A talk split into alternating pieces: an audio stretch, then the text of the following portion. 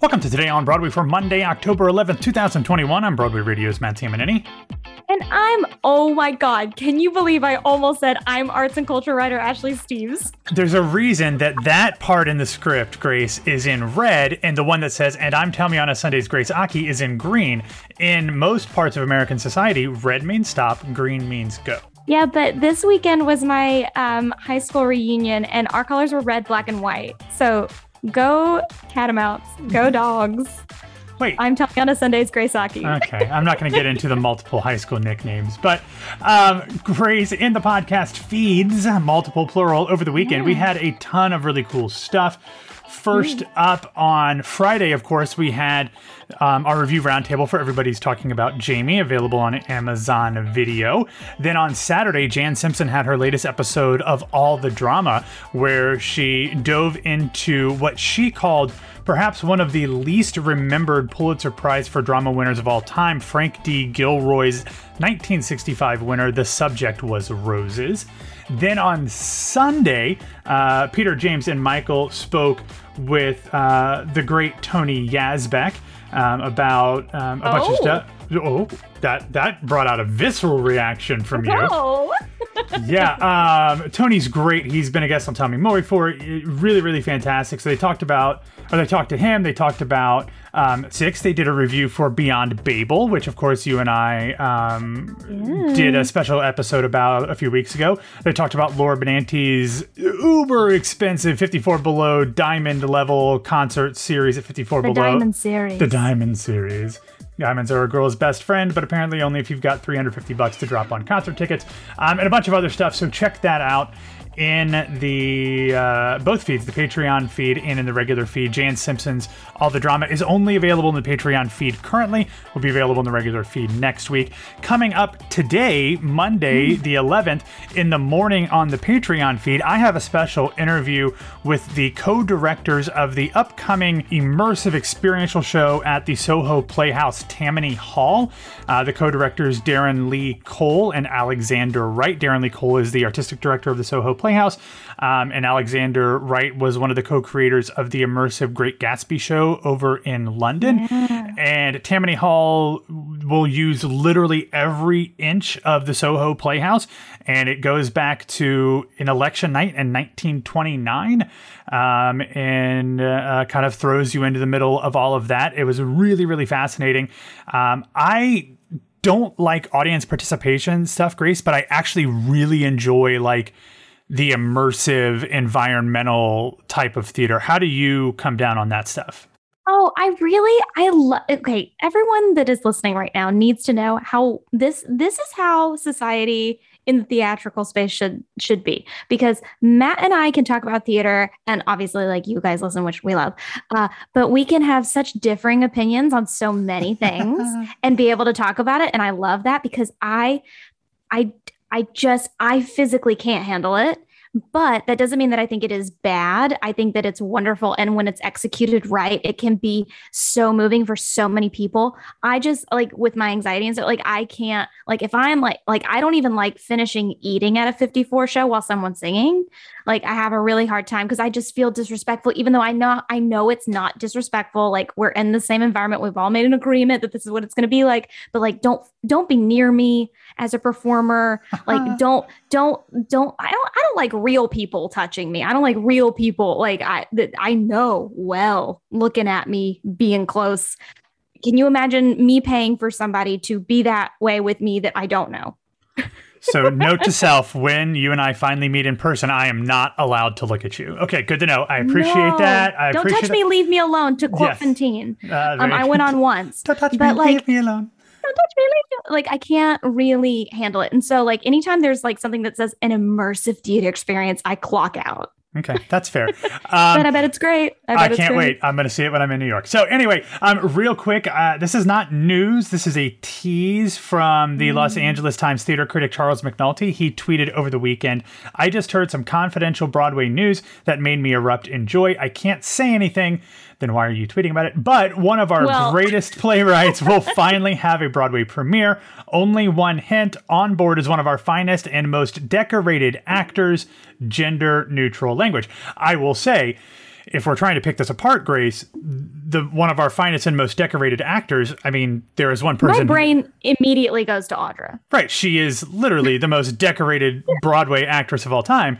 So I would put money on Audra being the most decorated person that they're talking about. And I, if I had to guess, I would think that this might be a show from a playwright who has never been on Broadway that might have also gone to the same uh, institution of higher education that I went to.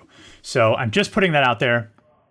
Do with it as you will. Oh, interesting. I'm just saying Because, what a take. You I'm thought about that. I thought about it also because I think that a certain Jeffrey Richards might be already behind this. But anyway, we will get to that when it is officially announced, which I think it will be soon.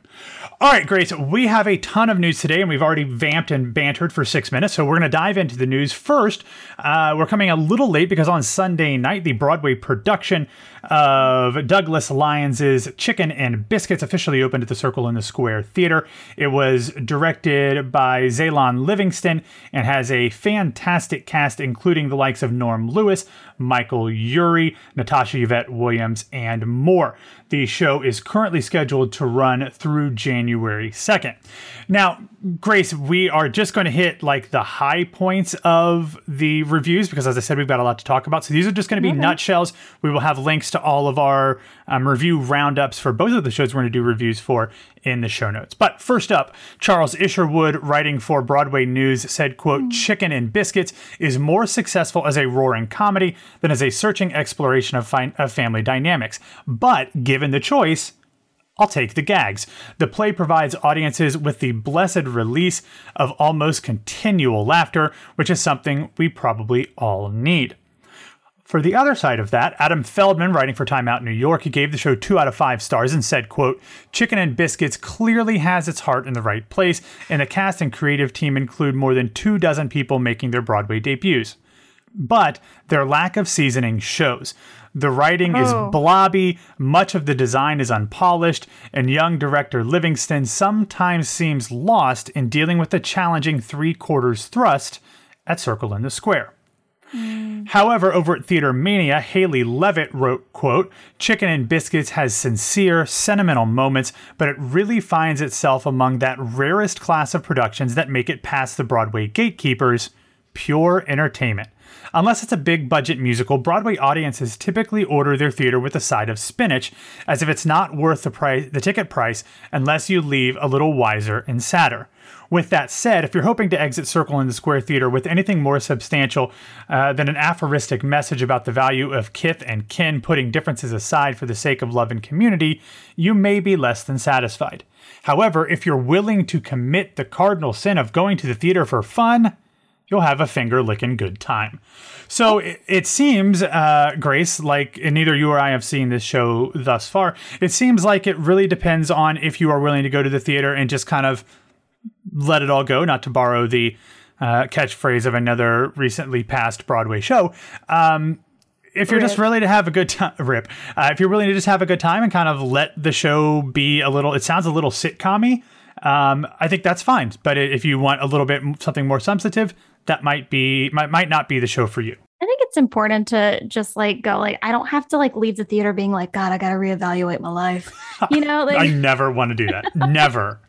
I know you famously don't, but um, I think that you know, like even Ayanna Prescott's uh, article just came out for Variety, the her Oh, review, and it. it Great, says, great, yeah, Chicken and Biscuits review a feast of black joy on Broadway. You know, just kind of like celebratory, and I think that it it's really important for us to um just go like, you know, it's it's it is okay, like. And again, I haven't seen the show, but um, and the only notes that I kept hearing from colleagues of mine that got to see the show so far in in previews was that it just needed some editing. Like they were like, it's just like it should have been tighter. Yeah. Yeah, it went too long to not have an intermission.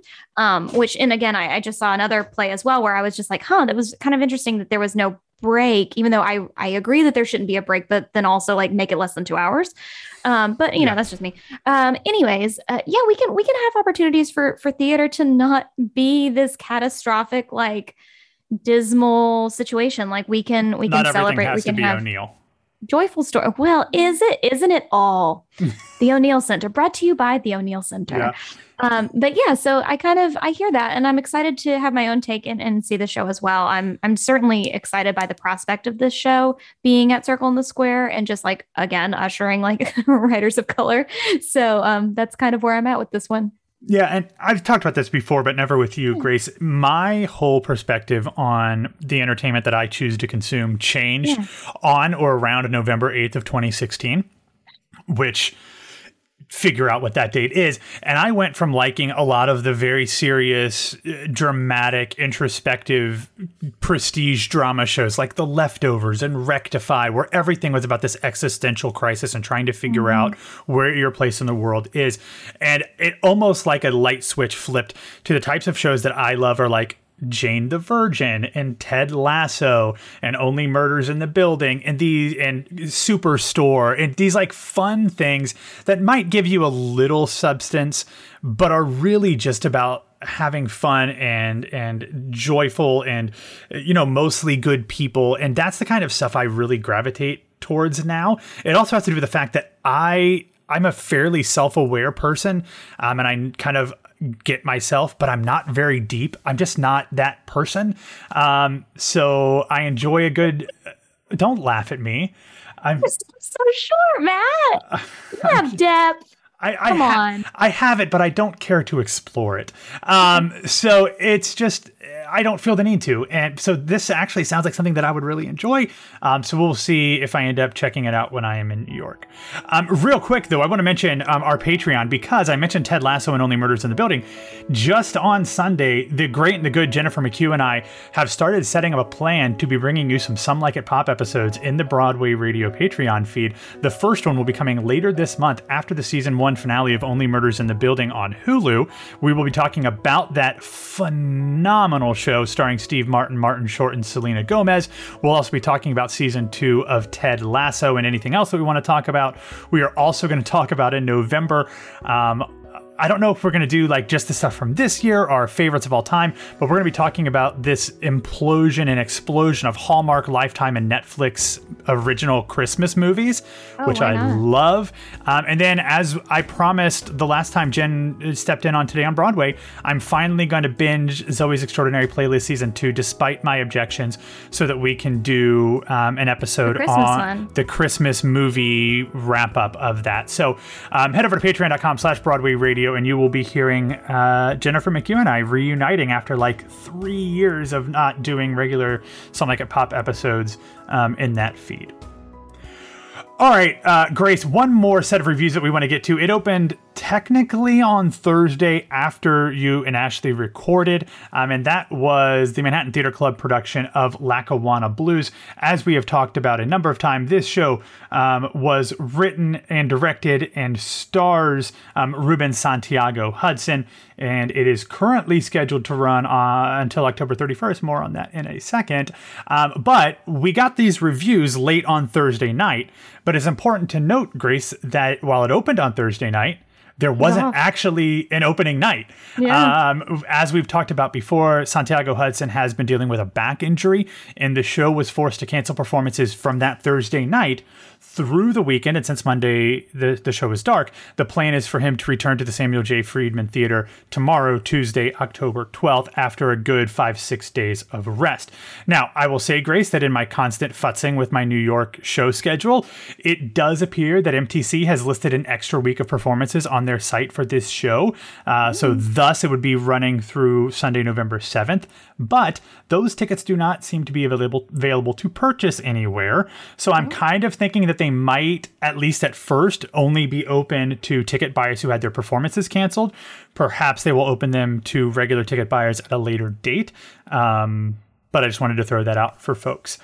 Um, let's go through some reviews here real quick. Maya Phillips, writing for the Gray Lady, the New York Times, speaking of Santiago Hudson, she said, "quote His narrative performance is impressive for many reasons, but one of the most nuanced is the way Santiago Hudson sees it all as a child eavesdropping and peeking through doorways with curious and affectionate eyes. He grounds us in the details, which brings not just these characters, but also a whole town to life." The way a woman pops her hip, the way a man coughs, even the particular tint of the Lackawanna snow. After all, people may think the blues are about heartbreak, but to get to heartbreak, you first have to pass through love. Adam Feldman, writing for Time Out New York, gave the show four out of five stars and said, quote, There is nothing revolutionary about Lackawanna Blues, but it is a loving and skillful evocation of a formidable black woman and the community she was able to create through the force of her character in a world of lack and want. It satisfies a hunger that Broadway seldom serves. Juan A. Ramirez, writing for Theatrely, said, quote, his eyes throughout the show reflect more than a glimmer of the bright lights of Broadway. They spark with the joy of generations and cultures finally expressing themselves on the largest stage in the country. That spark is what makes Lackawanna probably the most honest show in New York right now. 90 minutes of earnest, unsentimental love for one's past. Now, Grace, correct me if I'm wrong. You were supposed to see this show. Did your performance No, get I canceled? Did you did see it? Okay, No, great. no, no. I saw it. My performance wasn't canceled. Just the opening night was supposed to be before I saw the show. Yeah, they moved a lot of stuff around. So, what were since you did actually get to see it? What were your thoughts on those shows, real quick? I hate to like say that all of these thoughts were also my thoughts, but here we are. Like I think Yeah. I, I agree with every single review here. Um, it, it's the one that I just kind of keep revisiting. Uh, besides like what I just saw, like just just just saw two days ago. Um, but I I really did love it. Uh, again, like there was nothing revolutionary about it, but I didn't really care. I think that good storytelling is honesty and it's um you just know it when you see it and uh, i really really appreciated this performance and the writing and the characterization of it all um you know there there were times that it it reminded me of you know the um did you see oh hello do you know oh hello I, I it's like did one of my favorite things Yeah, I haven't seen it on stage, but I saw it on Netflix. Yeah. Like, you know, when they when they get into like um one man shows being like, it was 1945 and here I was striking the ball with dad.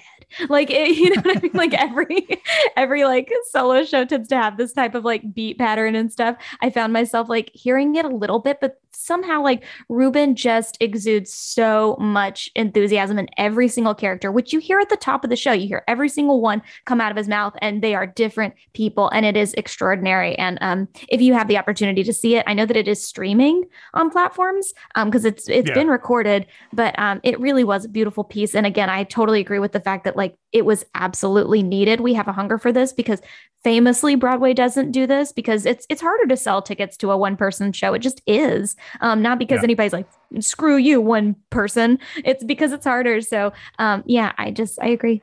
Yeah, this show originally premiered in April of 2001 at the Public Theater. So this has been kicking around for 20 years, and Ruben Santiago Hudson has been doing it, and I'm assuming refining it at least a little bit um, for two decades. So, um, all right, Grace, I'm going to run through a ton of news stories. Um, I'm going to ask you some stuff throughout it, but if there's anything that you want to specifically talk about that I don't ask you about, let me know because we are already going long because of everything that's going on. So feel free to stop me if you would like. This first bit of news is something that I kind of thought was never actually going to be happen and would quietly fade from our memories, but the Broadway revival of David Mamet's American Buffalo has announced plans to finally make its debut at the Circle in the Square Theater on March 22nd, 2022, and will open on April 14th, exactly two years after its originally scheduled opening night. As it was supposed to in 2020, the show will be directed by Neil Pepe and will star Laurence Fishburne, Sam Rockwell, and Darren Criss.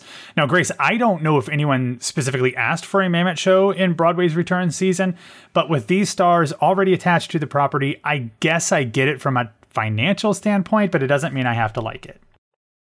Yep.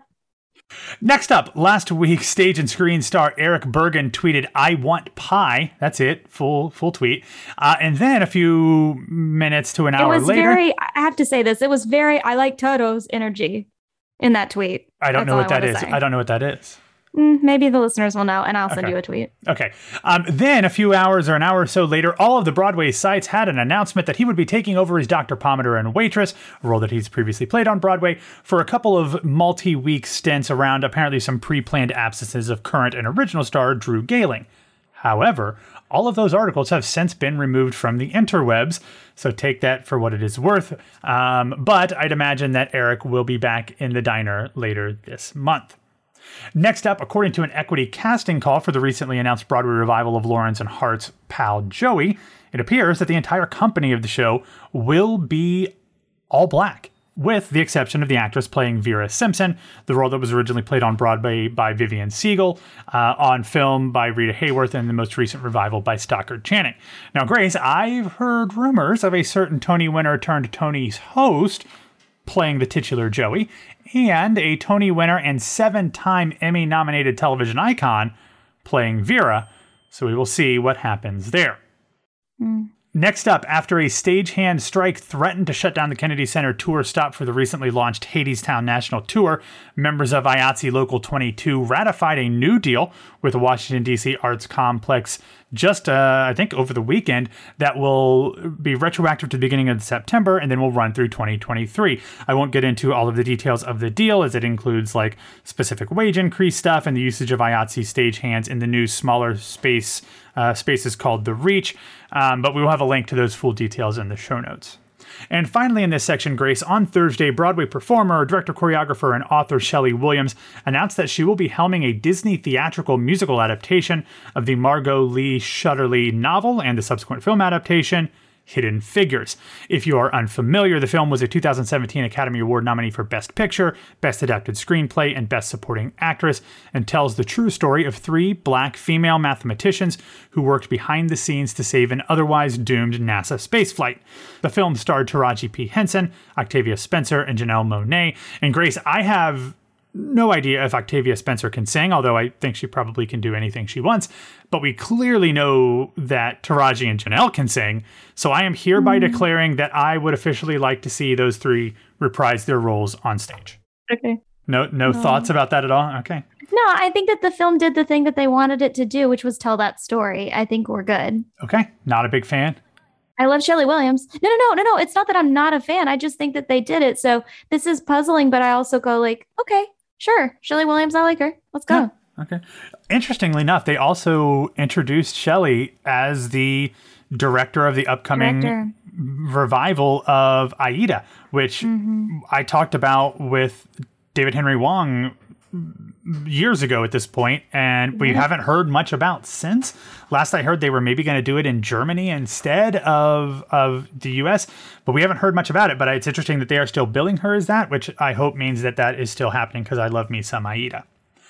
All right, real quick, uh, Grace, I've got a few feel good recommendations that take us behind the first uh, nights of performances for a couple of Broadway shows, and you know these are going to get me weepy and misty eyed. The first one is inside the first preview of Caroline or Change uh, on Broadway. We got a little speech that didn't need to happen from Chuck Schumer. We saw the curtain call and a special welcome back to the theater um, and a little nice little acknowledgement to the cast members who are making their Broadway debuts. That's a nice little six minute video. Then for the grand reopening night of Tina Colon, the Tina Turner musical, we got a whole 15 minute uh, video, which included a very powerful curtain speech from one of the book writers, Katori Hall. We got the curtain call and that incredible encore performance, which you know I've watched multiple times. And then I went yeah. back to the one that I shot on my phone from the third row of oh the theater. uh, so good. God, I love her so much. Um, so, and you know, both of them made me cry for different reasons. Uh, but we will have both of those videos in the show notes and on BroadwayRadio.com for you to check those out.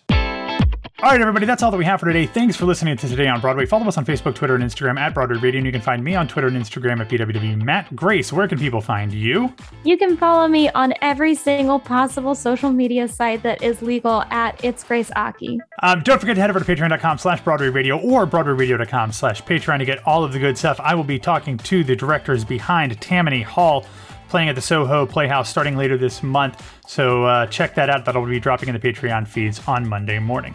Have a great Monday, everybody. Have a great week, and we will be back to talk to you tomorrow.